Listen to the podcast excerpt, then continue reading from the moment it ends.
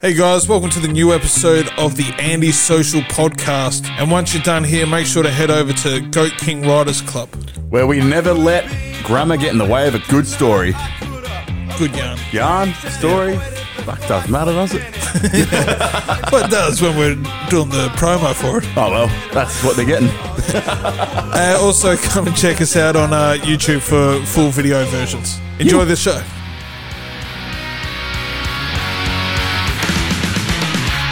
Hey, it's another episode of the Andy Social Podcast. And before we kick into the episode itself, of course, Patreon. Patreon.com slash Andy Dowling is the best way to support this podcast and supports us from only a buck a month. Dirt cheap, set and forget, you won't even notice it. And there are additional tiers if you want access to the exclusive Patreon podcast episode and a bunch of other free shit. Heaps of merch, heaps of goodies, heaps of great stuff over at Patreon. And of course, a massive thank you, a shout out to my social circle tiers, my, my top tier supporters over at Patreon.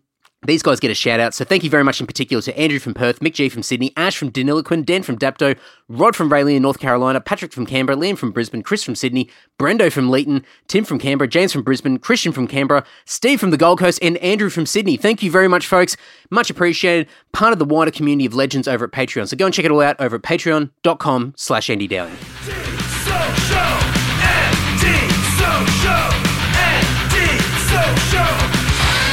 Hey, it's episode 281 of the Andy Social Podcast, and my guest on this episode is a familiar face.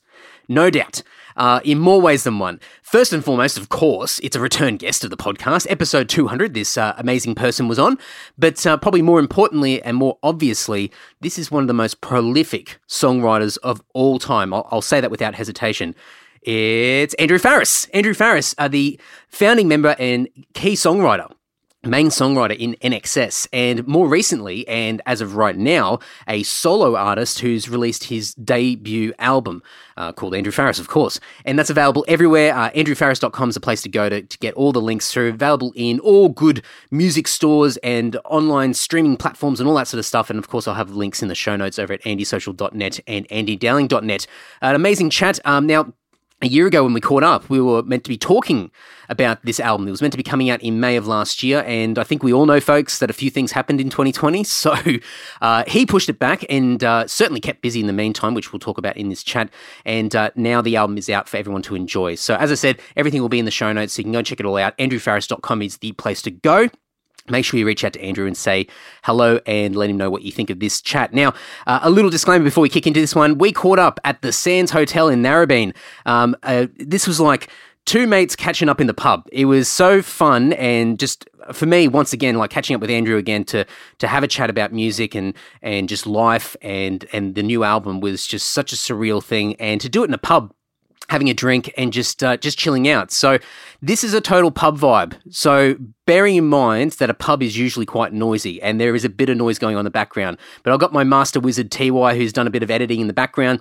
Um, but you'll hear the the local wildlife all clanging around the background. But uh, go and grab a drink yourself. Sit down and uh, have a listen to to two mates having a chat about life and music. And I really hope you enjoy it. So andrewfarriss.com and uh, andysocial.net, andydowling.net. And uh, what do I usually say? Enough crapping on from me. Please enjoy this great chat with Andrew Farriss.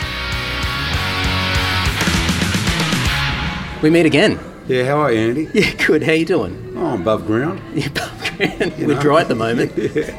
Yeah, that's right. And um, no, I'm, mate, I'm, I'm, I'm, I'm good. I'm doing great, and I, I- as you know, I've got an album out that came out last Friday. Yeah, So I'm pretty happy about that. Yeah, thank you. Yeah. Pretty happy about that, and getting a really good reaction to it, um, and hopefully, as restrictions are easing a bit, Hmm. you know. Um, especially here in Australia, I'm taking an awesome band of musicians out with me, country players Yeah. mostly. Yeah, and we're off on our Wild West tour. I love it. I love it. It must uh, it must be good after the past twelve or so months to. I mean, I know you've sort of done little things here and there just to try and keep things afloat, but to to be on the verge of embarking on a, on a run of shows would be pretty pretty good. Oh, yeah, I feel really fortunate because I think it's been a really tough time for a lot of people, um, and including the musical industry as well. Um, you know, because the, the very the two words social distancing are kind of like a nightmare because the whole idea of entertainment is to have as little distance as possible That's socially. exactly You know, um, and so yeah, it's a, like a, you know, it's been really tough for a lot, of, a lot of musicians and people who would normally be out doing yeah doing that. But um, well, that's right. When we were last talking, I was embarking on releasing my album, but I'll just go forward a little bit in time, but Yeah. backwards at the same time. So I was walking around when I realised my album wasn't going to be coming out, Yeah. and I realised I had other recordings that I'd that I'd made, um, and on the farm where I live, which is a cattle and grains when it rains property in northwest New South Wales, I realised that I had these other songs and um, I was happy with the songs. They just didn't suit my album. So I went to the label and I said, "Look, I like these other songs. Um, why don't we put another product out?" You know, and that's how the EP was born. Well, we also went in October of last year, of 2020, to uh, Studio Australia One there in Sydney, and we tracked uh, a live set, you know, in the studio because it was the best thing I could think of was to get my music out to people and give them an idea of what I, I'm going to be doing live. yep. And yeah, so we cut it. I don't know how many songs it was now, eight, seven or eight songs or something um, that we cut for the what I call the EP set at 301, and the LP set is in post production as we finish. And I'm talking visual post production. The filming guys are trying to, you know, make sure they've got the best camera angles and that and all that sort of stuff. Uh, that's out of my pay grade. I don't know what they all do, but anyway. So, and then they're they're basically doing that, and then that that'll come out soon too. So it'll be a total of like 16 tracks Wow. that we, we cut live, you know, to for people to watch to see what what they're going to see when they come see me. Or And so, us. did you record that the 16 tracks in the same places you did the EP as well? Yeah, same same, day. Same we setup? just, we Oh, just perfect. changed outfits, I think, Very clothing smart, or whatever. very smart. Yeah, although I've got to tell you, you know, towards the end of the of doing those sixteen or seventeen songs, and you know, some of them we cut, we recut if we weren't entirely happy with the recording. So we did a lot of work that day. Yeah, that and we were all fried. I think at the end of it, but it turned out really good. I think. The other uh, musicians who you know Yeah. were, were performing with me that day was quite surprised how it came out. Yeah. They were like, "This is this is pretty good," and I said, "Yeah, I know it's coming out much better than I thought too." It's very slick. It's really, really Yeah, slick. it's pretty slick, isn't it? And and one of the first thing I thought of when I started watching it was, oh man, like you, this is not like just a raw in the studio. We're just going to jam it out. It's just everyone's at the top of their game. Yeah. It sounds beautiful, and you've you've clearly invested in it. So it's not just a case of chucking a couple cameras on, just record it and get something out. You've put a lot of time into it because straight away I'm listening to everybody playing, thinking. Whew, like I'm getting, I'm getting a little bit sweaty watching it myself as a musician. Going, oh man, I couldn't meet up uh, with this level of uh, talent that these guys are putting out there, including yourself. So it's um, it's a it's a well crafted product. So it's good to know that the album's been done the same way as well. And thanks. Yeah. Yeah, no, no, you know that. I'll have to say I draw a lot of experience too from from especially from the work that I used to do with INXS. Mm. We would always try to do try to outdo everything we'd done before. Yeah. And I don't mean I don't mean that in an egotistical sense. I mean more just you learn as you go Yeah, along. That if you do things really cheaply hmm. and you don't invest your time and effort into it properly, that's usually what you end up with. Shit know. in, shit out. Yeah, pretty like- well, something like that. Yeah, but for some people, it's well they can afford and understand Absolutely, that. yeah, You know, I get that. You know, that's reality. But I was going to say that I appreciate what you said, and yeah, I think it's come up really good. And in fact, now I'm nervous that the LP set's going to be as good, if not better, than the EP set. Now I'm promoting the LP. You know, but I was really pleased with the EP release because two of the songs that were championed at radio were All the Stars Are Mine and Love Makes the World. Well, I think Love Makes the World is still in the country charts, but Yeah. it got to number five. Yeah. So I was pretty happy with that. Great. Um, yeah, but I think All the Stars Are Mine, a lot of people say I really like that song. So that's been really interesting. Even though it wasn't necessarily a big chart hit, Mm. it's the song that really seems to have captured people's imagination. Yeah. So, uh, yeah, but um, yeah, with my LP release, I'm quietly excited. I think uh, with so much change in the world with, with the pandemic and COVID, and in Australia, it's been so hard to know where we're all going, hasn't it? Yeah. I mean, you know, how's your life been? You okay? Oh well, I'm, I'm still here. I'm alive and kicking. So that's there the you go. thing. You're above ground, mate. That's, a good that's start. It. Yeah, you got to got to look at everything glass half full, like literally here with me. But um, I think, like a lot of musicians, you know, we all had plans. You had very clear That's plans when we last caught Yeah, up. that's Um, and suddenly, the way I look at it, it's kind of been a blessing in disguise because it's forced a lot of us to have to take stock, look at what we've actually got, be appreciative of what we built ourselves, and then put a little bit more effort, dig in deep. Because I think a lot of things we took for granted. We were, I think, a lot of bands and artists were cruising. We had a good audience, a good community, and we were getting ready to do the next thing, whether it be a tour or a release. Um, and then suddenly it's like, all right, well, those plans are out the window. What else do we do? Well, that's right, Yeah. and it's exactly. Um, well, you need to adapt, improvise, and overcome. Yeah. And when you're challenged with things, and, and the pandemic's another one, I think.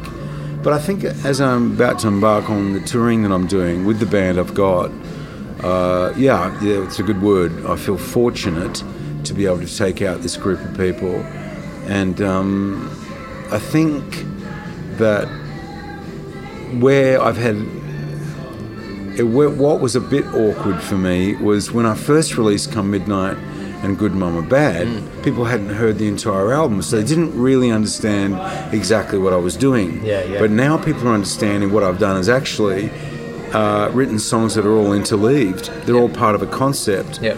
you know, basically of what I call frontiers. And we were going to talk a little bit, bit about this, right? It's like the kind of the, what gave me the um, what gave me the inspiration, if you like, to make. Why would Andrew Farriss make a solo album? Okay, I could have done this over the years many times over, and I've always been a songwriter, and I've collected you know songs over really what's this almost frightening amount of time, um, both older songs and newer ones that I've written more recently, much more recently, and I'm still writing. I'm writing a song right now, but it was the recordings of these songs as demos, which is rough, as we all do. If you're writing something, you know, and you record it, oh, I've got to get that idea down, you know. Yeah, yeah. And whether you're doing it by yourself or with other people, and those recordings, um, you know, they basically. Um, I didn't know this bloke would be doing that. You know, they don't normally do that No, here. I don't okay. know what he's doing. But if it drives us nuts, we can go somewhere else, I guess.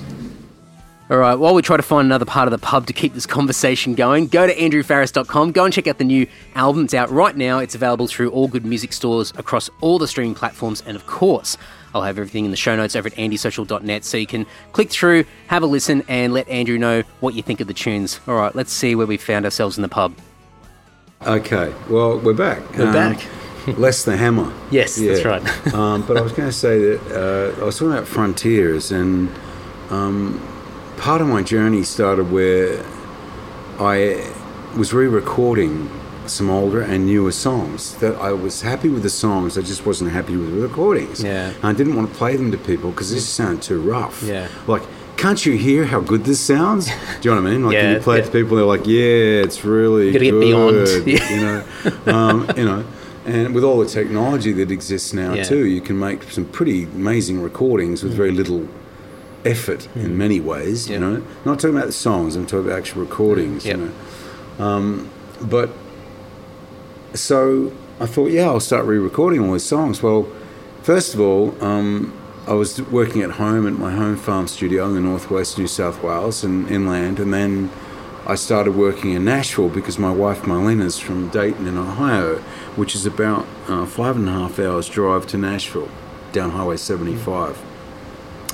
So I was, I was working and writing with people, girls and guys, in, in Nashville. But then I was I started re-recording songs, some newer ones I was writing, and some old songs. Well, the nearest singer was me, and I'd been already already re-recording them at my farm.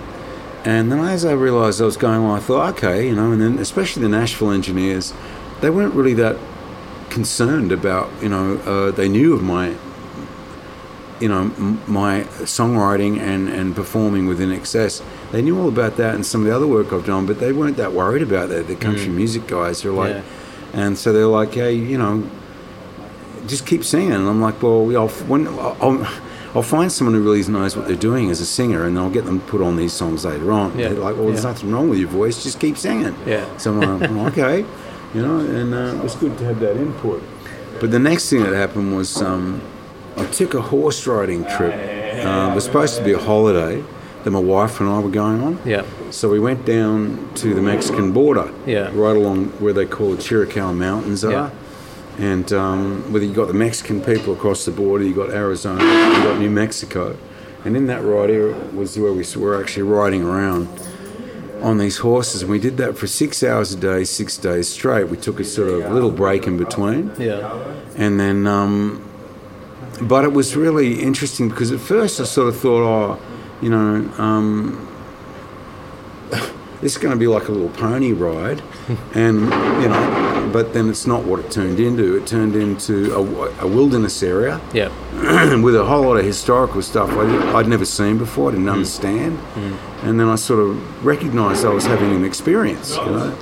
And we had the Apache Indians, you had the US cavalry, you had abandoned US cavalry forts, you had the Mexican people across the border, and back then the Mexican army in the old days, you had obviously the Apache Indians with um, Geronimo, I know where he surrendered, and he's very, very sad, tumultuous history of this area where Cochise's stronghold was. Yeah. And up the road, you had Tombstone, you had the cowboys, you had the settlers, the outlaws, all this stuff was going on. And I actually rode through one uh, canyon, I think a skeleton canyon, and there was like stagecoach routes still in the ground. Well, you could tell there's no four wheel drivers going through there, nothing. It's just they were still there, mm. and stuff like you could actually see lead bullets on the ground, 50, so 50 cal bullets and things. You're like, hang on a minute, this is not a Hollywood film. Actually, it's physical. You see what I mean? It's actually tangible. Yeah, yeah. Old abandoned silver mines or whatever I saw there, and the songwriter part of me, I went back, you know, at night um, feeling my body or our bodies were aching because the four of us that were riding around, my wife Marley and Craig Lawson, the cowboy bloke that took us out there, and his wife Tam. And I recognised as I was having an adventure, not just a holiday.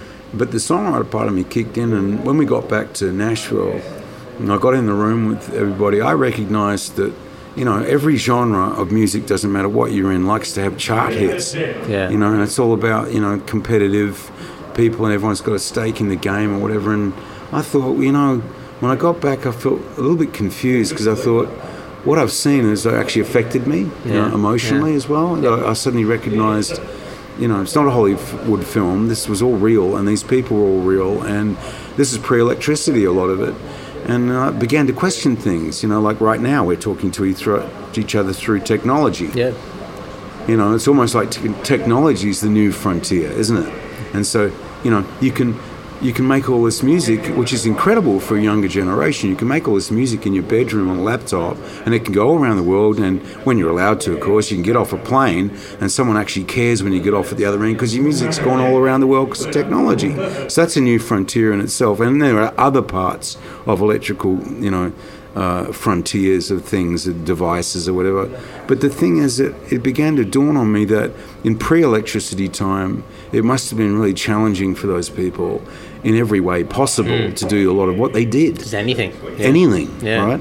And then, and there's so much we have today that is just mind-boggling with what you know convenience we have with technology.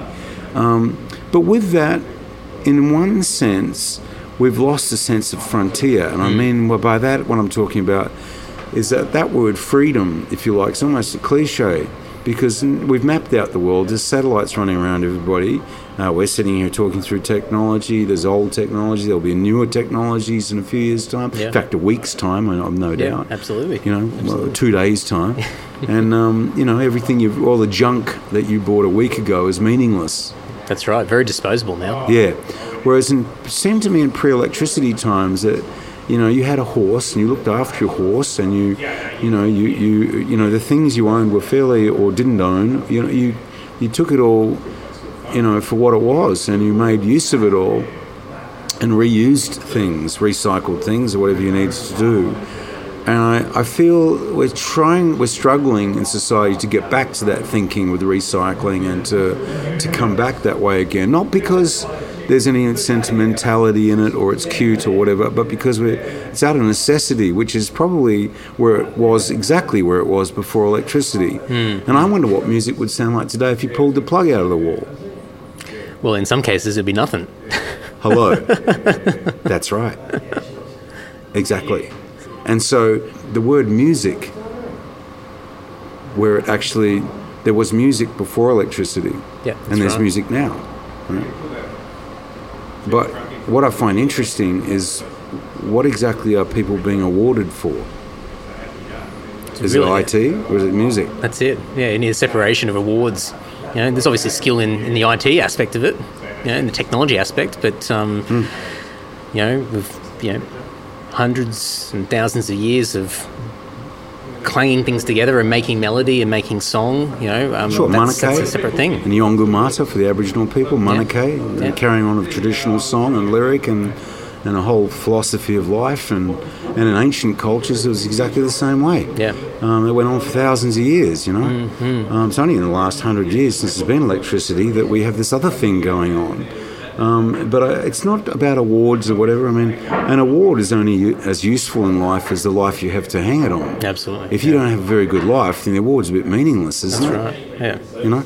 Um, and so the way I look at it is it's all relevant, but I think I think there are, are other frontiers now, like the pandemic, that's shown us that that you know that the frontiers are beginning to change where. We were all getting, as you said just before, very comfortable with the way things were before the pandemic, yeah. and it, and just eh, like blindly assuming all of us that it was going to carry on like that forever, you know, and it didn't, did it? It went somewhere else. It, there was a new frontier, you know, That's it. whether we liked it or not. And we're still trying to work that out. We That- don't, that's it. don't even know exactly what that looks like yet. No, that's Yeah. right. Yeah. And so we're living that right now. Yeah, See, yeah. and that was the same feeling I had when I recognised what I saw, you know, and also I compared my experience in the Old West to Australian early culture was the same thing. You had, you had, a you had um, Europeans bringing classical instruments Yep. in, and clashing of cultures with indigenous cultures, you know, both here and in the United States, Canada, New Zealand, I'm sure Yeah. other countries. We were all experiencing exactly the same thing. Um, and then these instruments sort of morphed from being classical into um, folk music and then country music and then being integrated with blues and jazz, you know, early jazz and all this stuff was going on. Um, you know, folk music and, uh, you know, Zydeco and everything else, you know, um, they can think of. Um, but I think in the passage of, of time and acceleration by electricity, we're forgetting how it all started. And I, not that you might say, well, that's not very important. Well, in a sense, no, it's not. Because what, I've, what I see happening right now is what people are writing about is urban culture now. People just write about what's going on in the next suburb or in their life, and why not? You know, mm-hmm. It- whether it's country music or whether it's pop or, or you know, rock's not very fashionable at the moment, but pop and country and, and other genres are sort of gaining a lot of traction. And, and obviously, there's hip hop and EDM and all the rest of it. And I think all these um, genres all have their, and blues, you know, jazz, they all have their specific um, target points. And, and, and I think, but for me, I find what gave me the parameters to actually form an album. When I, I could have really done it all years ago, I didn't have those parameters. I didn't have the boundaries. What I probably would have done if I'd put out an album a long time ago is I would have chosen, say, 10 and 12 songs that I felt were the best songs that I had and threw them together, you know, and it would have probably been you know, a collection of different songs coming from different backgrounds and feels or grooves or whatever. But I'm glad I've done what I've done because I've tried to thread a sense of um, uh, like a not a concept album, but the lyrics all relate to each other in a funny way on my album. It's a bit of a common theme throughout it. Yeah, that's right. And the idea that that freedom is not a cliche, liberty is not a cliche. No, These no. things were fought for Yep. and earned the hard way, you Yep. know. And all the lessons that we were supposed to have learnt along the way, and with the inclusion of technology, you kind of wonder as we head into these frontiers with technology and all the rest of it. You know, and just like the pandemic's shown us, there's other things waiting for us around the corner you know, that we don't know yet because of where we're changing everything so quickly all the mm-hmm. time. It's hard to know what's coming around the corner next, isn't it? Oh, absolutely. I mean, you know, talking about freedom, I mean, we in a way had that taken away from us, and, you know, arguably for our own good in some cases, where we all had to try and do the right thing, stay indoors and, and protect ourselves and each other. And suddenly that lack of freedom is in your face. Totally. And then, and so, as we said before, like you, everything up until that point you take for granted, Yeah. and you forget like where we've come from, how far we've come, and then suddenly just the world halts.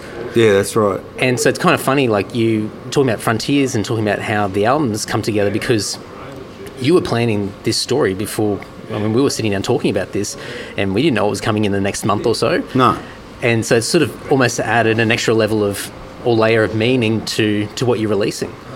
Well, that's very strange. You should and and interesting. You should say that. That occurred to me too. I didn't hmm. time it like that. Yeah, But it, it's sort of proven in the sense that I was right about Yeah. frontiers. You know, is that we're this is where we're heading now into new frontiers. The world's changing, and I think the past might give us clues how to handle the future. Absolutely. About how people have, have either made made brilliant decisions or really bad ones. That's right, yeah. You know. Um, and and because you got to learn from what you know the good and the bad is going on, right? You know, Yeah. otherwise where are you at? You know. But I think, I think um, I think one of the more interesting things about the world trying to work together to get us out of a situation has some thread of hope for mankind, doesn't Mm. it? For once, you know, instead of all fighting each other, we're actually trying to share information and share some solutions for things. That's actually very encouraging. You only got one Earth, don't we? You that's know? it. That's it. And I think people haven't really thought about that, or haven't had to think about it until just recently. Yeah, you know, like I've always thought with kind of sense of humour that you've got a situation where, like, um, you know, you look at the word Star Wars, right? Yeah. And then you wonder if aliens would ever come trying to hurt us. Well, why would be the first thing we ever do is take war into space? Yeah, yeah, that's it. Why would you do that? No, no. No wonder they'd want to exterminate you. That's right. Yeah. Hey, Mr. Vader, have you heard of Ventolin? All right, now while we try to keep dodging the local punters at the pub and keep this conversation going, go to andrewfarriss.com, go and check out the new album. It's available right now, available through all good music stores across all the streaming platforms, and of course, I'll have links in the show notes over at andysocial.net as well. All right, let's dive into part three of this great chat with Andrew Farriss. So my journey has really been, um, know, we were talking about frontiers, but I'm, I'm really sort of, I realised when I, I could make an album that might, people might like because in the old school way of an album where it actually is a bit thematic mm, and the mm. songs relate to the same subject. They're not the same songs, Yeah, but they, yeah. they're, you know, it's about the same kind of thing, Yeah, the whole yeah, album. yeah. And that's where I lost. You know, like some a lot of well, actually, quite a lot of people have said to me, Andrew, we didn't really understand what you were doing with Come Midnight and Good Mama Bad, but now we've heard the album, we get it. And I'm like, well, that's good, and because uh, it all relates to itself. And I said, yeah, that's why there's songs on my album called Drifting. Run, baby, run. You Yeah, know, It's a, you you should be able to feel free. You should be able to keep moving. I wonder what life was like before electricity, when you could literally get on a horse and ride off into the distance. And if you wanted to, you could change your name, become somebody else. And not everyone has an ID electronic print everywhere they go in their life. And they feel free to, to really do whatever they want to do in life. Move to a different country, you know, do whatever they, you know, explore other cultures, you know. And not as a tourist, I mean, like actually, you know. And so that um, Just as a human, just getting out there and interacting with other people, or the, or the environment, the land. That's right. Yeah. That's right. And I think even though even you know even though the 19th century had its as usual awful horrible experiences in many ways it also was the beginning of where we're at now not the 20th century but the 19th century isn't it it's quite tumultuous Yeah, you know. uh, in some in some respects, absolutely. And I think it's quite funny because obviously it's not intentional, but the the timing of the album now Hmm. and being out now, um, in some ways, for people that are listening to it, it's probably almost a celebration of where we're about to be because things are starting to relax again. Hmm. We can start to go out and do normal things. People want to get out on the road and go on a road trip or. Can't quite go overseas just yet, but we can at least travel around the country. That's right. And um, because you know, I've listened to the album, and so when you're hearing it, it's that, it is that common theme throughout. It's it's getting out on the road. It's it's the it's the freedom. It's the liberty to be able to go and do things. And but the strange but it wasn't. part was I did it before the pandemic well, that, that's right. That's what makes it quite funny. spooky It worked out well, didn't it? bit spooky Yeah. even Yeah, you know? definitely. and I didn't have that in mind I wasn't trying to be clever Yeah. I just was inspired by an earlier generation of people and and because I live uh, out in the bush, and I'd also, in the last three or four years, experienced a severe drought. And the communities around the farm, my farm was heavily affected. It affected my life. It affected, you know, the farm financially, and it was just everything was awful for so many people, and the people in the little towns were affected, and uh, it was really scary, to be honest with you. Um, and, I- and I think all of these things uh, on our beautiful coastline around Australia and our beautiful cities we live in, I think it would really benefit Australia to decentralise out of the big cities mm. and start to move into the interior of our country Yeah. and s- stop pussyfooting around, you know, with our country. We need to move inland and we need to sort of grow up a little bit as a country, not pretend that the only world is on the coast because it right. really isn't. No, it's definitely not. No. And and you know the the inland, the rural areas around the country, it's, it's another world. Especially if you've only ever grown up in a metropolitan area in a large city. Yeah. You, you just get out of the out of the outer skirts of Sydney and you go, oh my god, it's a, it is a different world. And I mean, I was really lucky because when I grew up, I I lived in Cunnamulla, ten hours west of Brisbane. Oh, yeah? Okay. For a couple of years, and then I lived in Emerald, Yeah. um, central Queensland, Rockhampton, and then right. came back to Brisbane before moving to Sydney. So in my sort of childhood, I had a little bit of that rural sort of experience and really appreciated it. So whenever I go out um, on a trip or something, it's sort of like a bit of a it's a weird homecoming in a way because there's a lot of familiar sort of feelings and vibe. And I think when you said before about the drought in sort of your area, no doubt, no doubt you were seeing the community come together as well. Yeah. And sometimes you only get glimpses of community in a larger city because we're so there's so many people. It goes from being close knit to being very far apart, although we live so close together. So it's That's just a very very weird sort of polar opposites um, that you're experiencing, sort of in a rural area, but also in a metro area. That's true. Well,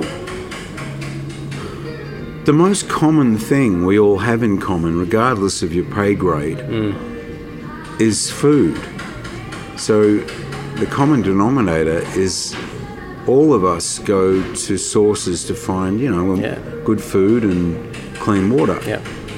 And that is the common denominator. Food is life, you know. So the rest of it really is about modern technology, whether it's vehicles that run off, you know, fossil fuels or, or electronic technologies to talk to each other or communicate through those technologies. But food is really the common thread. You know, without good food and water, we wouldn't all be here in the first place. Hmm. And the same thing will Yep. be true if we're all still around 500 years' time.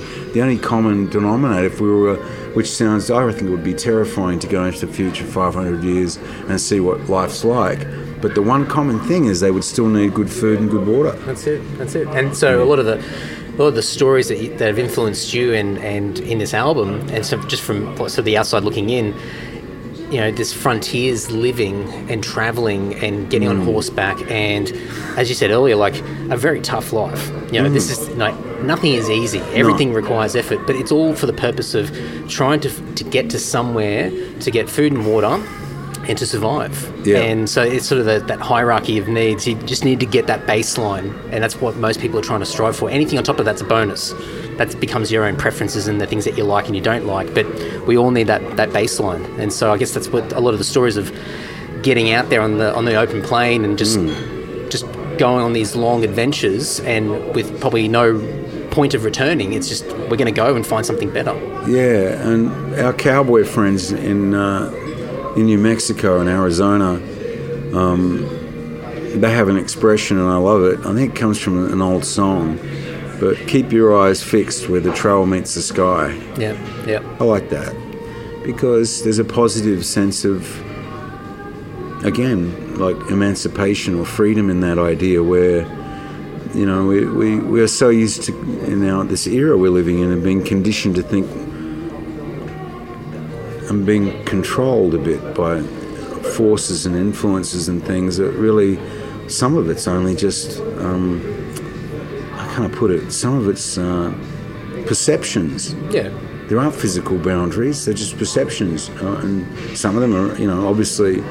Um, the other thing that I find really intriguing about the era we're living in with music, particularly, is that uh, you know you sort of almost wonder, you know, where it's heading in one sense, because unless it starts to really get refocused again on the grittier subjects and talking about uncomfortable things again, that it's gonna, it's, it must be losing traction with people Yeah. and they've got they'd rather play video games or they'd rather do something, you know, and, and all this sort of thing. Um, I think, uh, but I, I've I've lived a fortunate life, and I have worked during a time where people cared about what music I was writing and what I was doing, and I feel really fortunate. Yeah. Mm. So, after we caught up last time, and it, was, it was a couple of months out from the release date, two or three months out, putting the pandemic aside, had you ever experienced anything over the years, whether it be INXS or otherwise, where you'd been so close to putting an album out and somebody or something has just said, nah, and just put the brakes on everything? Because I could, I think you told a story last time we caught up about, must have been uh, taking that what felt like probably a big risk and a big jump with Kick, and getting close to releasing that, and the label just didn't understand it, and they were like, "What is this? Go go back." Yeah. But had had you had other experiences where, really, I mean, in your head, you, you, you're ready to go, you're ready to put this out, but but everything just stops you, and your Yeah. plans change. Have you had that before? Um, mm, well, Kick is a good example. That was turned out to be a monster of an album, so it was a good thing. It was a good thing, in yeah. a way that. It, and the irony of it is, the very people who benefited from that the most were the people trying to block it. That's right. You know, how crazy is that? Yeah, You know? yeah. And they're like, look, what, what, what are you doing with all this music? We don't understand this record at all. It doesn't sound like anybody else, and we don't get it.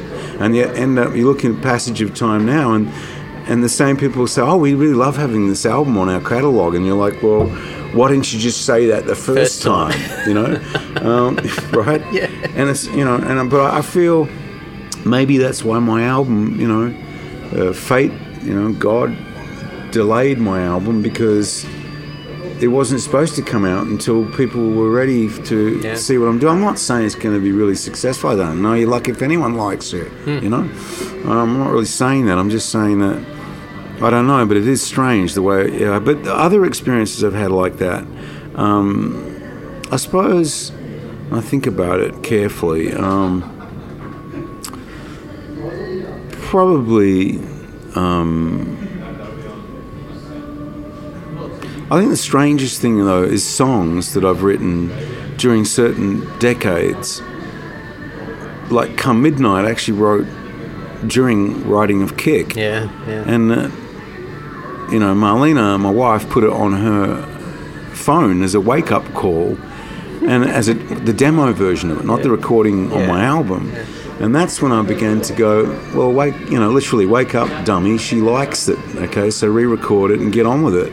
And then I thought, well, if, if I've got this, why has that song just been sitting there for so long? Hmm. You know, and, you know, and then I, I look back through a lot of my other work, and it's not so much that my work was delayed. I, I've worked like that my whole life. I've got other things still in the can that I've written that I, they're just not meant to, they weren't meant to, to, to come out at that point. I don't know why I do that. I have no idea. So okay, so that, that's a good question. I was, I was thinking about asking about this because reading through um, sort of the context around each of the songs on the new album, Yeah. there's there's a mixture of stuff that you've recorded for the purpose of this album, and there's Yeah. stuff that you've put together in various forms over the years, and they're quite old. So when I mean. You are, and I'm just blowing smoke up you, but you're like a master songwriter. You're somebody that's got the accolades, you've got the experience, you've Thank you. and it's proof in the pudding. You can see the results of it. But when you're writing all these these songs, and obviously you're writing for maybe in most cases for the particular album or the project that you're working Yeah. on, but some stuff doesn't make the cut for whatever reason. Mm. When it doesn't make the cut, are you sort of intentionally thinking, I'm going to come back to that later, or do you just forget about it? No, no. I, well, I sometimes a bit of both. Yeah. Depends how busy I am. Yeah, yeah. But I would, I, I definitely revisit things later on Hmm. because an idea is still an idea, Yeah, yeah, it, whether it was back then or right now. Yeah. An idea, new ideas. Yeah. You know. Even though that sounds like a funny thing to say, a new idea that's say 30 years or more old doesn't necessarily have to be old. It's just the way you, you approach the idea because the idea might still be relevant or life might have changed around you in society or culture or situation where that idea suddenly fits with what the moment in time is. And that's one of the strange things about it. But I think also because I had a lot of lyrics that I was writing um, over the years, not just music. And a lot of people probably may not understand that uh, the way Michael and I wrote together, yes, Michael wrote most of the lyrics, uh, especially later on, for INXS and with me, as but because he didn't play an instrument. And so that was his instrument, was Yep. his voice, and he's always a great lyricist. I wrote lyrics too, but you know, that's where I worked out the, the best harmony for he and I was to let him run with his lyric ideas. He loved that, and he, he liked being the freedom of doing that. Mm-hmm. Mm-hmm. And I and because he couldn't play an instrument, he needed me to help him finish the bits that he wanted to do, as I needed him, you know, with what he did. And so that was a simpatico there that worked for us. Is that uh, you know, I I read stories and sometimes horror stories of of people who've written, you know, really big artists who've written together.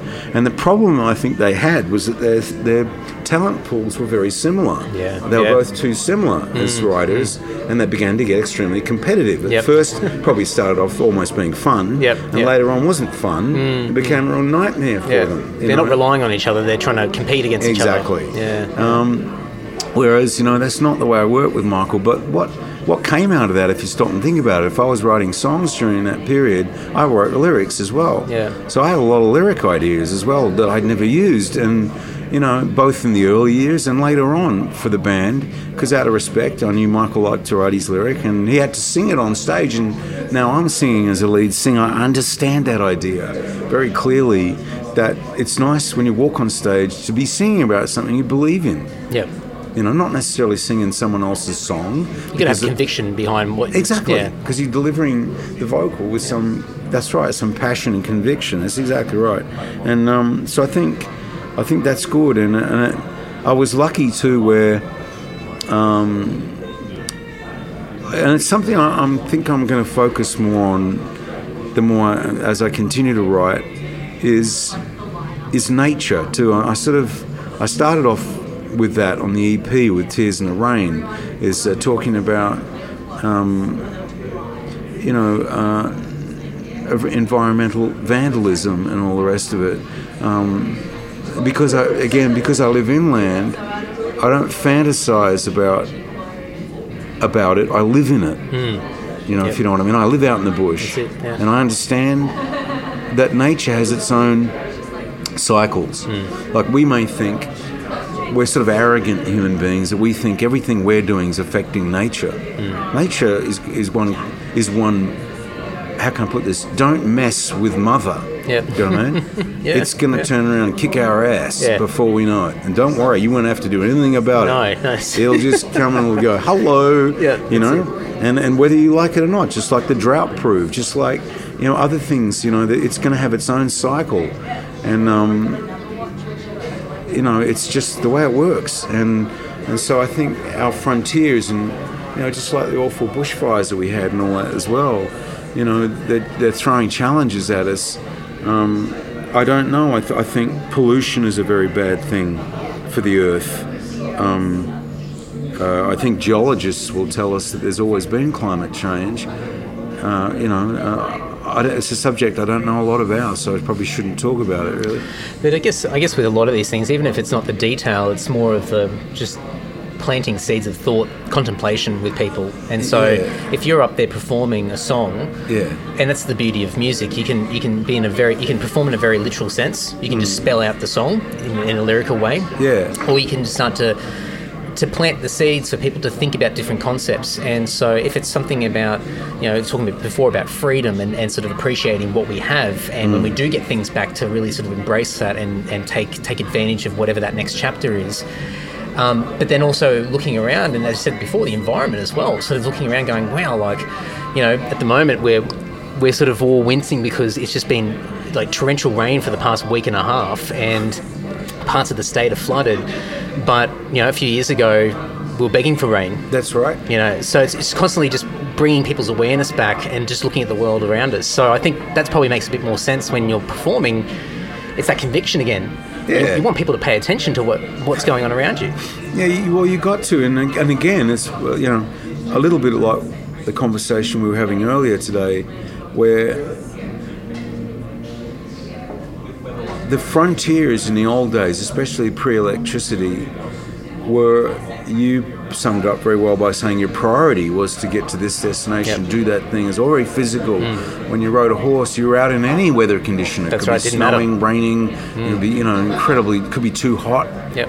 you know, whatever it was, you know, too dusty, uh, you know, but you had to deal with it. You had no choice, you know. There was no air conditioning, there was no electricity, and you just dealt with it or didn't. And, you know, and I think that we've become a sort of concrete society with air conditioning everywhere, and we're processing everything as if we're sort of saying, oh, we can control nature. But I'm not so sure about that. No, in our little box maybe. Yeah. For a very short period of time, but Yeah. uh, as you said before, you don't mess with mother. No. And mother can change things very quickly. That's right. yeah, and you may not like it. That's it. Yeah, um, and and I think that you know I, I, I hope and I, I trust in one, in many ways that that common sense in the end will prevail with people. Um, you know, but I, I, I think musically, um, I feel I got excited when I was recording my album. The first song I recorded was Apache Pass. Yep. Yeah, with and I, wrote, I co-wrote it with Frank Myers, who's uh, like me, an old school but a US country writer, and I loved working with Frank, and um, and that was when the first song I, I recorded, and I took it back into the cowboy community of people that I was riding horses with, and they're they're more interested in Americana and and cow literally Yeah, cowboy yeah, music than even country music. Yeah, wow. Yeah, and I started playing Apache Pass, and they're going, "Hey, man, we like this." And I'm like, "Yeah, cool. This is right up what we do," you know. And I went, "Oh, that's interesting." And then so, as I began to recognize more and more and more, I focused on my lyrics. I was going, "Well, okay, um, you know, what is what is that gritty thing? The real, not not not a Hollywood thing. What what is the gritty reality of the idea of being a cowboy? And a lot of it, you know." Um, is summed up in the lyric of "Don't, Mama, don't let your babies grow up to be cowboys." Yeah, you know, yeah. there's this sort of dual, dual theme with a lot of cowboys where they they like smoky old pool rooms, but they like clear mountain mornings. That's you know, it, There's this great duality in that lyric, and that's exactly right. Where you know, and I'm thinking. Look, I'm not doing anything new, but all I'm kind of re- rediscovering, in a sense, is if I can just excuse the expression, just put urban culture aside for a minute in the modern day, in the 21st century. Now I understand the influences really clearly that were, that were guiding people in a different generation. I get it now, you know, and their, their idea of liberty and freedom of their, and I, I sort of, I, I follow it too, because I live in the bush you know and i've been noticing something else of somewhere between amusing and and and and, and exciting is that say in canada with the kelly gang right now Yeah. they're, they're really curious the media what right and i'm like that's the last song on my album that i thought would be of any interest to them at all because they probably don't even know who the kelly gang Yeah, is yeah. they just like the outlaw country aspect music of it. exactly Yeah, yeah. and i'm thinking that's interesting because it's based on a true story. Yeah. And I, that's one thing I do believe as a songwriter, especially lyrically. If you start singing the truth and you're saying things that really are real, there's more likelihood someone's going to pick up on that. And don't ask me what that's all about. But if you tend to fantasize and make up stuff or whatever, Hmm. it doesn't have as much impact as taking something that's coming from the right place. I think know? people naturally gra- gravitate towards truth. I Yeah, think, that's and, right. And I think we've we've got whatever it is, uh, uh, a sixth sense or whatever it is, to be able to pick up the bullshit in whatever you do, or not even I mean, also always the bullshit, but sometimes like the abstract. Like the abstract can be really fantastic, and it's a, it can be an amazing tool to sort of look at things from another angle and use your creative mind. But I think sometimes people just want not the black and white, but they just want to be able to understand what's the reality. And so through storytelling, and I think when people can see the truth and then, in addition to that, relate to it. Mm. Because I think that's a good thing about sort of a lot of the songs that you've written is that you're bringing the old to the new. And as you said earlier, we we can learn from the past. Past the history repeats itself all the time. And so when we think that we're lost and we've got no idea what the future's going to bring, we just need to look behind us and sort of get a little bit of a map to go, okay, well, at least we know what the next steps potentially could be. Yeah. Because yes, technology changes, um, the world's different, but the fundamentals are exactly the same. So I think you're sort of bringing the old to the new, and um, and I think just giving people reassurance. And I think through that truth, through that through that fact of, of just what life is really like, despite the, the technology or the or the urban living or urban story or whatever that might be. Yeah, well, well that's right. Um, My interpretation, anyway. Yeah, no, that's, that's very true. Uh, but sometimes repetition, um, well, that's always been, you know, a hit maker as for songwriters. Hmm. Yeah, of course. You pick themes and things, and repetition is a good way to grab a listener's ear, especially on the short time you got on radio, if you get on there at all ever. But it, you get those, or you know, you get to share your music um, whether it's music or a lyric idea or something. But the first time I fully understood repetition was when I was checking into a hotel in Copenhagen. And there were these two girls that came up with backpacks and they said, Would you like to see the Dalai Lama? And I thought they were sort of joking at first. And I was like, Bit of an odd sure. question. um, you know, where is he? You know, like, well, is he in room 101? Is he? Or, you know, and they're, they're like, no, no, he's in the auditorium It's adjoining Wow. the hotel. Yeah. And I was like, well, don't you want to see him? And they're like, no, no, we can't. We've got another, you know, appointment or something we've got to go to. And I was like, it was so strange. I was like, sure. So I just took this ticket and I wandered into the auditorium instead of going to my hotel room. Yeah. And I sat down. It was beautiful. And it had six different languages that you could listen to. you know, Okay, you yep. know. Um, and very European, you Yeah. know. And then the Dalai Lama comes out and he was sitting on top of this big box with these other Buddhist monks on the on the stage. And I, uh, very stupidly, uh, they started. He started talking about parameters. You Okay, see, yeah. right? And I thought, I don't even know what a parameter is. Is that a measurement or something? Mm. Right? And then I realised he meant parameter. Right? This is a simple language thing. I Yep, yep. you know? And then he repeated. He repeated the same thing six times. The same message. See, Yep. but quite a long message, but repeated it six times. And I took, I looked around me in the room, and a lot of people were almost in a hypnotic state because of the repetition of the six parameters. Yeah. Parameters. You know? and um, and that goes to show you, you know, that, and he's he's you know he well he's he is what he is. He's the Dalai Lama, but. You know, to me it was really interesting because I walked out of that room and I wasn't asleep and I'd been hypnotized once before. And I had the feeling when I left there, I thought it's really interesting because he's playing on positive, positive mind reinforcement, you know. And I think if we, I'm not saying I'm a Buddhist. I'm just saying that uh, you know. In fact, I have a, a, quite a different philosophical belief, but um, but I think Buddhism is a wonderful thing, and I think that. Um, I think if we go into the, the, you know this rest of this century and the next millennium with caring about each other, we'll be okay. Yeah, yeah. And I think we'll have a good time, you know. And we look out for mother, you know, we'll all be okay. Respect you know? mother. Yeah, absolutely. I think we'll all be okay. You know. That repetition thing's interesting though, because I guess it's like you know crafting a melody in a song. You know, obviously you've got a chorus and things like traditional sort of structure of a song, hmm. but the melody is so important. And like even when I listen to like I don't know Run Baby Run or something like that, and I mean tell, tell you what, like talk about an earwig, like you can't get that out of your head, and it's it's great. It's a really good song, but there's things that you hear in a melody which there's I think just and this is more the science behind it and I'm certainly not a theory guy at all so I'll be any of my muso mates listening now be going oh Andy come on. But there's certain structures in a melody where it's it's a comfortable sort of transition from note to note. I know what you mean. and so you know you're almost predicting where that note's going to go and when when it meets it's a level of comfort. And you get this little dopamine hit and you go oh like I, I nailed it. Like and you're not sort of like the, from a Well, songwriting point of view you're, you're, you're a musician, and it sounds like a writer as well. Yeah. And all of us have the same problem. Yeah. Like I do the same thing when I hear another artist or any kind of musical piece. If, I'm even doing it now as we're listening to Yeah, the song yeah. in the background.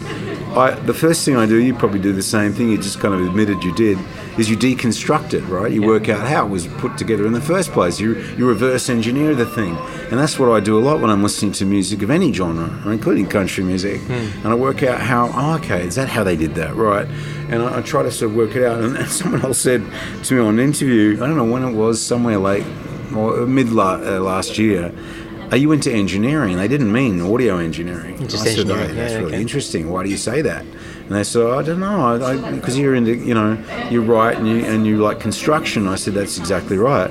Um, I actually am curious. I I'm fascinated with how bridges are constructed Yep. and the construction of things because it helps you understand lots of things in life when you understand how things are constructed because then it, you know it, it leads somewhere later on whether it's just trying to fix a you know why your door doesn't close properly or you know Yeah, all yeah. those uh, stupid little things that affect you you know um, or even how you know food in our in our food is life in our era we live in now um, um, you know people a lot of young people think food comes from a supermarket they don't understand the pain and effort some people have to go to to put that food into the supermarket in the Yeah. first place. Yeah. You know, I think um, having the appreciation of the, the mechanics behind it, so sort of like lifting the hood, so to speak. But I think it also helps you sort of build skills to be able to apply somewhere else where you do take your time with something and you do start to craft your own skill whatever that might be. So for me like music like I, yeah i listen to a song and i will sort of reverse engineer it and i'll be listening to it but sometimes it's very subconscious and then i look at other people who enjoy a melody and they don't know. They just they're just liking what they hear. But there's obviously something in there that's familiar to them and i think it gives them a level of comfort comfort. And that's what i hear sort of in in a lot of pieces in your album different songs where instead of being clever in a complicated way where you're sort of surprising people with a with a tale of a melody you're sort of in some cases going into that familiar territory where people feel really good. And that's that repetition it's that familiarity and people go oh i really like that song and then they're starting to hum it afterwards because they've not so much that they've heard it before but it's just this natural transition between notes well, well, yeah, no, it's a bit I- of pop I- music in a way Yeah, a I sense. appreciate that, and also I, I was very, very conscious that as I was wandering around the country and Western world Hmm. of music, that I wanted to not take that lightly. I like I, I don't take that lightly at all. I really appreciate that the uh, the country music uh, community, both here in Australia and and in the United States and in Canada, so far I've really been accepting well what I've been doing because they could have gone the other way. Yeah. They could have said, "Oh, this is you know what are you what are you, what are you doing, Farriss?" You know, like, but they didn't, and so I feel uh, you know I want to say thank you to all those people that have embraced my music. But Run Baby Run was interesting because I think I think when I got in the room and I'd worked uh, working writing songs with Bruce Wallace and Phil Barton before, and I like working with those guys, brilliant brilliant writers in their own right. But when I got in the room with them, I said, I want to have a song that goes, you know, run, baby, run, and movers and shakers. And so we tried to work out how to to have this running theme running in the song. Um, but I like the for the loss and disillusion part of it because I feel like that's what we're coming out of now. Is we've all been pretty lost and disillusioned with what our world's been for most people. Most people have been worried about, and rightly so, about their health and their families and their jobs. They haven't been worried about Andrew Farriss's album. It's not particularly important in the priority of things in their life, you know. And so, to me, when you know, when I was writing for for my album, I was very conscious of, of you know, say, because, you know, say, and I, I think with Run Baby Run, the part that the three of us were really happy about as writers is not only did I get my Run Baby Run and the Moves and Shakers thing into this song, but I said to them, I want to have a second chorus. Okay, so just when you think you've figured out this song, it actually goes into a completely different chorus. yeah yeah And, I, and so there's an A and a B chorus that's running in the song. And that's that's something I learnt from the INXS days too of writing where, you know, I don't like um, to to you know to, I don't like just a simple ABC formula. I mm. like sometimes to really mess it up by having having an A, B, and a B and a half formula. You Yeah, know, where you're yeah. like, what was that? You know, and it actually goes somewhere completely not where you think it's going to go. You know. And if anything, that probably helps it stay in people's minds more. Like it probably solidifies it in people's mm. memories as far as a catchy song because I think if, if it's too familiar to a lot of other song structures, then it's easier to, to lose it. Yeah. But if, it, if there's something in there that grabs you and you go, oh, geez, I didn't expect that, then there's a better chance that's not going to leave your mind. So, um, yeah, I mean, that's certainly, Good. certainly from my end. Yeah, well, I appreciate that, and I think too, I think from the um, uh, from the instrumentation choices, I tried really hard on my album recordings to not go down the rabbit hole of relying on technologies and Yeah. loops and things which I've worked with a lot before. Yeah. Uh, both as a songwriter and as a producer for many years, I've worked with these digital technologies, you know, in their infancy and in their sophistication in the way we're speaking right now in the 21st century. But to me, I didn't want to go down the rabbit hole of relying on technology. I tried to, if I'd had a loop or something, I got a real drummer Yep. to, to, to, to interpret what I was trying to do, and I, and I didn't I didn't overproduce it. I just I let him run with the feel, and I just left it. Yeah. And a lot of the takes on my album, I did that deliberately. I mean, my Cajun Girl, which is one of the last songs I wrote for my album, that is the first and only take we did. Wow. I know. And even I remember when we finished in the studio, I think it was Troy, uh, Troy Lancaster, guitar player, goes, and one because one of the guys goes, hey, uh, um, what, how, what was the expression they used? Um, uh, let's go round again. And Troy goes, no. he goes, we got it. I'm telling you. He was uh, really Don't mess with it. passionate, and Don't we all mess with it, started yeah. laughing. you know, he goes, no, no, no, don't mess with that. Okay, whatever it was we just did was great. it. You know, and I think it, I think he was right. I think we got it right. We just nailed it. Um, and, and, and that's where the exciting part of my album for me was. Was I thought I think we're onto something pretty good here, where where it's very old school, almost like 1950s recording. Mm, you know, mm, mm. you get your song right, you figure it out what you want to do, then you take it in the studio and just track it Yeah, quick, yeah. You real don't- fast. Don't polish it up too much in the s- No, studio. no, Yeah. don't do that. Yeah. You know? yeah. And so most of the, you know, most of the time I spent actually was on, on my vocals, Yep. on recording, to making sure that I had I had the right the right vocal takes that you know, um, and to make sure that you know during the mixing of it and stuff uh, that I was staying true to, to, to, to the idea of my record and try to keep a sense of urgency to the recordings where you know, because I worked very differently in the past, where I'd layer tracks where people, play, you know, or I'd, I'd, I'd work for, off loops and I'd come up with funky riffs and things, and but I didn't work that way with this recording process at all. I sort of worked really differently. Well, I guess it, it comes down to the, the right tool for the job. Mm. And obviously, it wouldn't have made sense to do what you did in the past with this album. And I think also the thing that you said before about truth, you know, this is another layer of truth to the album. Like, it's not using samples and loops and things like that. It's, you've got the true instrument, the true player, putting their true performance down Yeah, and getting the best out of them in that moment. And so I think that naturally gravitates people towards that because there's that organic realness to, to the song where they can. I think we spoke about this last time where I think think there's an appreciation for human imperfection yeah, at times as well. So something that you get used to and you really enjoy could have actually been at 95% in the studio, but it was good and it just worked instead of being a carbon copy, robotic cut and paste sort of job where you're looping over and over again. It's very fabricated and it is 100% perfect. You've got this this little imperfection in places, whether it be the tone or, or the you know drumming, you know the the weight of the, the sticks on, the- on on the skins and things like that, which adds that layer of truth to it. yeah. So I think that's what people like. Well, yeah, I don't. I mean, I don't know what you find, but when I go out and I play my music and songs live, hmm. the interesting thing is if you make a recording, and especially if it becomes very famous as a recording, you spend the rest of your life trying to to replicate something that only happened once, Yeah, yeah, which that in itself is quite strange. But people never flag that, where they go, "Hang on a minute, what are you saying?" It's like, well. You stop and think about it. You spend the rest of your life trying to sound as good as the thing you did in the first place. But really, if you'd never recorded it, no one would have known it sounded like that anyway. yeah. That's right.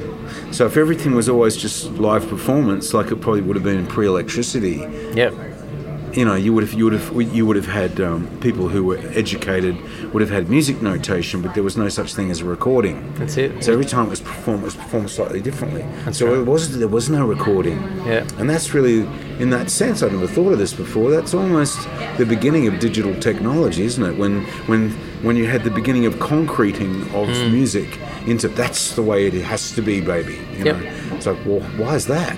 You know, like, Well, then it gets and then it gets to a point where you know these songs that become really popular, and the artist is so precious about not messing with that Mm. that the live performance becomes a fabrication in itself. Yeah, right. So then you've got a, a lot of additional layers and things that are supporting the song to fill in the gaps of what was in the studio, um, and you don't get the uniqueness of the performance. And so some artists do a really good job in, in the other uh, realm where they they continuously reinterpret their song. Every time they get up and live, and they, they might change the arrangement a little mm. bit, or might sing in a different key, or whatever it might be. And for them, no doubt, it'd be totally enriching to be able to do that. But then for your average radio listening, you know, casual music lover, they want to hear the song exactly like it sounds on the on the LP or on the radio or whatever it is. And so you're at this this war of worlds between, you know, doing the right thing creatively and for your soul versus the business aspect and and the consumer as well. Right. Well, that's where for a lot of modern uh, musicians, and both for, for economic reasons, so mm. they can make Yep. a living and pay the rent. That's right. It makes sense to push a button on a mm. laptop and have Yep. tracks come out, mm. and they just send it out the front of house in the PA because it takes all the, the mystery out of it, and it's going to sound as good as it possibly can, right? Yeah, yeah. But the old school idea was you have to get musicians that are, uh, are, are talented enough to recreate something. You know, that is a challenge in itself. But I've been- really been in. Maybe I'm. I don't know. Maybe I'm just getting old. But I've been really enjoying going back in time recently and working with old school instruments too, like with Run Baby Run. You know, I was listening to the track and I thought. You know, yeah, yeah, it's okay, but it needs something special. And I thought of an old school instrument like a flute Yep. you know. And then I thought, I, haven't heard that instrument for a while, but it works perfectly. I don't ask me why, but to me, I think it works perfectly on that song. Makes no sense at all, right? Suddenly, this flautist comes in. Yeah. You know, it could be Will Ferrell or something. You know what I mean? Like, you know, and it's like, well, why did he put that in there? You know, and I think it's because we're not used to hearing certain instruments anymore, are we? That's right, yeah. We're losing touch with you know, it's either like you say, it's either a sample or a loop Mm. or something, or or it's have some computer mess around with it or auto tune or something, and you don't even know what you're listening to anymore. It's this weird sort of cyber world, you know. And I think it's also a risk factor as well. Like people, once they get a formula that works and it's reliable, that they don't want to mess with that. So they don't want to take risks to try and branch out and try things. So they, they sit in the comfort zone because, you know, as you said before, for economic reasons, it, it works. They know it brings in brings in the money. And so they'll keep going, and so I think then you have those risk takers who are looking for you know the flute or another instrument and go, let's just give this a go and see see what happens. And sometimes like it'd be trial and error. Sometimes it just doesn't work, and sometimes it just works, and you can't you can't put your finger on it until you give it a go. Yeah, that's right. Yeah. Yeah, no, I, look, you know, I, I'll be surprised if jazz flute becomes the big thing uh, soon. But I, I do, you know, like I'm a fan of the old school instruments, and I, I hope that future generations continue to have a passion for these older school instruments because I think they they are at the same time they're emotional instruments, you know. Yep. Uh, an electronic instrument is good at replicating a sound and giving you an instant gratification, you know, at pushing buttons, but there's something about playing old school instruments that is quite emotional. I remember there was a time when I, I was younger and I played the piano, and I used to be. It sounds like a bit of an odd thing to say. I, I, I would sometimes not want to play the piano because I did. I just felt. I just felt it would make me feel uncomfortable or hmm. unhappy Okay. because I felt perhaps I'm not in a good mood, you know. Right. And so if I started playing something somber, I'd say, "Well, I don't want to play the piano." See what I mean? Yeah. That's not going to help, you know. Um, and other times I just feel, "Hey, great! I'm in a fantastic mood today. I'll get in, I'll bounce around on something." There's one piece of music uh, I- I've kind of um, been working on for some time, and one one of my daughters said it to me the other day. Said, "Hey, Dad." What's like that old Ray Charles thing you keep playing? I said, I don't know, it's been running around my head for a long time. And that's one I've got to go and nail as well. I've got like a thing that that kind of bounces between blues and a bit of jazz. But Ray Charles himself got into country music. A lot of people have forgotten that that one of the biggest highlights in his career was country music. Yeah, yeah. So, and that, you don't, you know, I remember too that, you know, watching an interview with Bob Dylan, he said he started off playing country music because that was the music he grew up. It was on the Yep. radio in Duluth and where he grew up in that area, and um, you know, but there's always been this cross pollination in the old school musics between even classical but folk music, uh, country music, blues, uh, zydeco, um, you know, country music. It's all kind of it's flowing in and out of each other in places. Um, and I think it's not surprising to me that country music genre, someone explained it the other day, is where before it had quite limited parameters and there was this sort of exclusive club of people, is getting quite wide now because there's a few refugees coming in from other music, you know, genres that want to play live instruments and want to play with other people and aren't just, you know, don't just want to push buttons. Yep, yep. And there's a little bit of fusion happening from Yeah. what they're bringing, where they've come Yeah, from. that's right. Because you know, there's there's a know, there's their their their own instincts coming into the music, and so you know they're playing something with their feel going through that instrument or through their voice or whatever it might be. So the genre evolves, and actually. On that note, um, so Travis, who plays in your band, Yeah. I had a, I had him on the podcast a few years ago, and he was schooling me about country music because you know I'm, I'm a hard rock, heavy metal guy. So Right, you know, okay. the stereotypical country music, I'd be like, oh no, I can't, I can't handle Yeah, it. right. And he was telling me about how many different subgenres and weird, like really weird fused, fused sort of genres of country country music there is. And I was absolutely fascinated. And it was probably, and I'll, I'll give credit to Travis because I think he really opened up my eyes to not only how multidimensional country is, um, but also just the level of musicianship and talent and professionalism that is in this. And I'm I am definitely oversimplifying it, but in this overarching genre of music where there's a true passion for performing and storytelling Yeah. and playing where I don't you get elements of that in other genres of music but I think in country and all its millions of different subgenres there's this this storytelling and this performing and out of that that's that truth again. It's that it's that organic aspect and it just comes out and you get the I mean you get the cream of the crop don't you? I mean you know watching going back to the the uh, EP recording that you did um, that you, you filmed, I mean, watching the musicians play and yourself are just going, wow, like, you know, talk about raising the bar with, with you know, the level Thank of talent. And while I'm on a roll here, um, so I'm coming to see you tomorrow night Oh, for the for the album launch. Cool. And so I'm, I'm I won't heckle Travis or yourself, but I'll, Yeah, I'll, I'll be that- sitting back with my mouth mouth dropped, just watching the If you throw some shit at me, I might get upset, but apart from that, I'll be all right, I think. Yeah. But um, I'm looking forward to that. And so probably a good way to sort of tie this up is going back to the tour. Yeah. So the tour's in April and May. Yes. Um, and April 9th, it kicks off in Queanbeyan. There you go. Yeah. Yep. And I think it ends in Perth or in WA. Uh, at the Gov in South. Australia. Oh, South on the Australia. okay. 28th of There you go. Yeah. So I'll put the I'll put all the dates on on the website so people can check it out and all Yeah. the ticket links. Cool. Um, but what? Obviously, there's the new album, the new LP, and Yeah. and you did the EP last year. But I guess what what can people expect if they're going to come to a show? Okay. Well, that's the whole thing. If you go and check out that YouTube performance Hmm. uh, on my YouTube channel, you'll find a link. Well, I think it's on my Facebook or something, where you go there and you'll be able to see that the uh, EP, sorry, Yep. live uh, session recording that we did. Um, a lot of the, that the show will be along those lines, but also.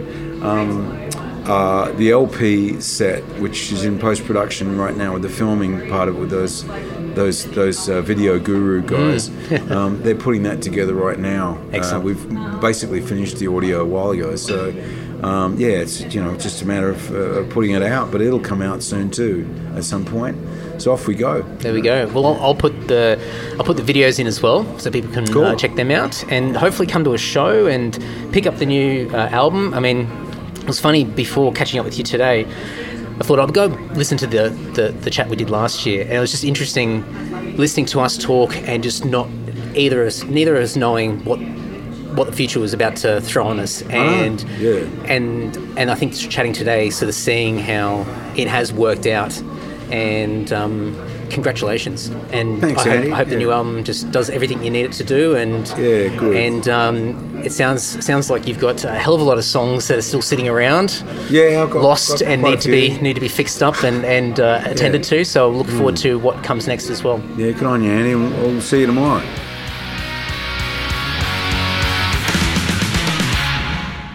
Hey, thank you, Mr. Farriss, for another great chat with you, mate, Andy. Amazing stuff. Um, as I mentioned at the beginning of this episode, this chat was just total pub vibe. It was so cool. So surreal for me to be sitting across from one of the most prolific songwriters of all time. And you know what? Like, just such a humble, nice guy. Just such a gentleman, so, so generous with his time, and just so easy to talk talk to. And it makes it so much better when it's the second time around as well. Like, we caught up last year for episode 200 and just catching up again it was just it was really like just mates catching up in a pub. And yes you would have heard um, there was a bunch of local wildlife that were trying to dodge to keep the podcast moving. We're like come on we've got to try and get this podcast done. Um, and i think in hindsight we probably shouldn't have recorded in, in a pub but we we've had some horrible weather in new south wales and we really were limited uh, with regards to where we could record. So it was the best option that we had, and we kind of thought getting in there early during the day, um, we would uh, avoid uh, the locals, but the locals had other plans and they got in there nice and early. So I think just one thing to keep in mind is that if you've always loved going to a pub, going to the beer garden or wherever in the pub and sitting down with mates, having a drink and shooting the shit and just uh, enjoying the atmosphere, I hope that you got that vibe from this chat as well, because I certainly loved sitting there. It was so casual, it was a lot of fun, and just great to chat with the man himself. So there you go. Now go to andrewfarriss.com, go and check out the debut self-titled album, which is out right now. It's available uh, across all the streaming platforms and through all good music retailers. So there's uh, physical versions of the album. I I'm pretty sure CDs and possibly vinyl as well. Um, yes, definitely vinyl. Um, and Andrew and band are hitting the road from uh, the 9th of April, starting in Queanbeyan and uh, rolling through Bulli, Newcastle, Manly, Paddington, Cronulla, Thornbury, Sunshine Coast, Loganholme, uh, Mudger- Mudgeeraba, Mudgeeraba, I'm pretty sure I'm pronouncing that wrong, Fremantle, North Perth, and Adelaide. So throughout April and May, go and check out Andrew and Band. I actually got to see his private album album launch in Sydney the other night, and uh, I'll tell you firsthand, man, like talk about seasoned pros. I mean, if you want to get schooled on how to just perform and just play music in general, go to one of these shows. Amazing stuff. Uh, Travis New is on guitar, so Travis has been on the podcast previously as well. Um, Mi-Sex fame, uh, Steve Balbi fame, and uh, just an amazing guitarist in his own right, an amazing musician. So he's part of uh, Andrew's amazing band of seasoned pros. So definitely go out and check that all out. Tour dates and links will be over at andrewfarriss.com. And of course, I'll have everything in the show notes over at andysocial.net and andydowling.net and wherever the hell you're listening to this podcast through right now. Now, before we wrap it up, Patreon, patreon.com slash Andy Dowling. My goal for this year is to get as many $1 supporters as possible. If you want a, a, a little feel good moment, a little warm and fuzzy feeling, um, that's the best way to support me and the podcast. Just uh, pledge a dollar a month to towards the podcast, and it's a massive, massive help. It's uh, it's the ultimate motivator. Uh, for me uh, to continue just uh, churning out these great chats with amazing people like Andrew Farriss, um, but also uh, you know when a lot of you join and a lot of you have been joining, um, it takes a lot of the financial um, pressure off off running a podcast. There's all these costs that you don't really think about: um, production, editing, uh, gear replenishment, uh, getting around town, um, yeah, hosting. I think I said hosting already, but um, there's so many different things that just add up uh, throughout the year. And just to have the Patreon community backing me, financially investing in the podcast, is incredible. So thank you so much. Go to patreon.com/slash Andy Dowling. As I said, support starts from only a buck a month. It is dirt cheap, just nothing. You won't even notice it. But if you want additional, uh, if you want access to additional things such as the weekly Patreon podcast episode that comes out every Tuesday, or um, a bunch of free merch and other free offerings, then there are additional tiers there to support uh, the podcast and myself. So go and check it all out over at patreon.com slash Andy Dowling.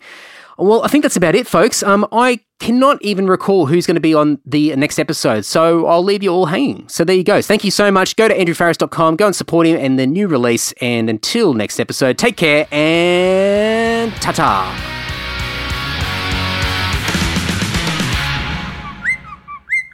Larry. Larry, please.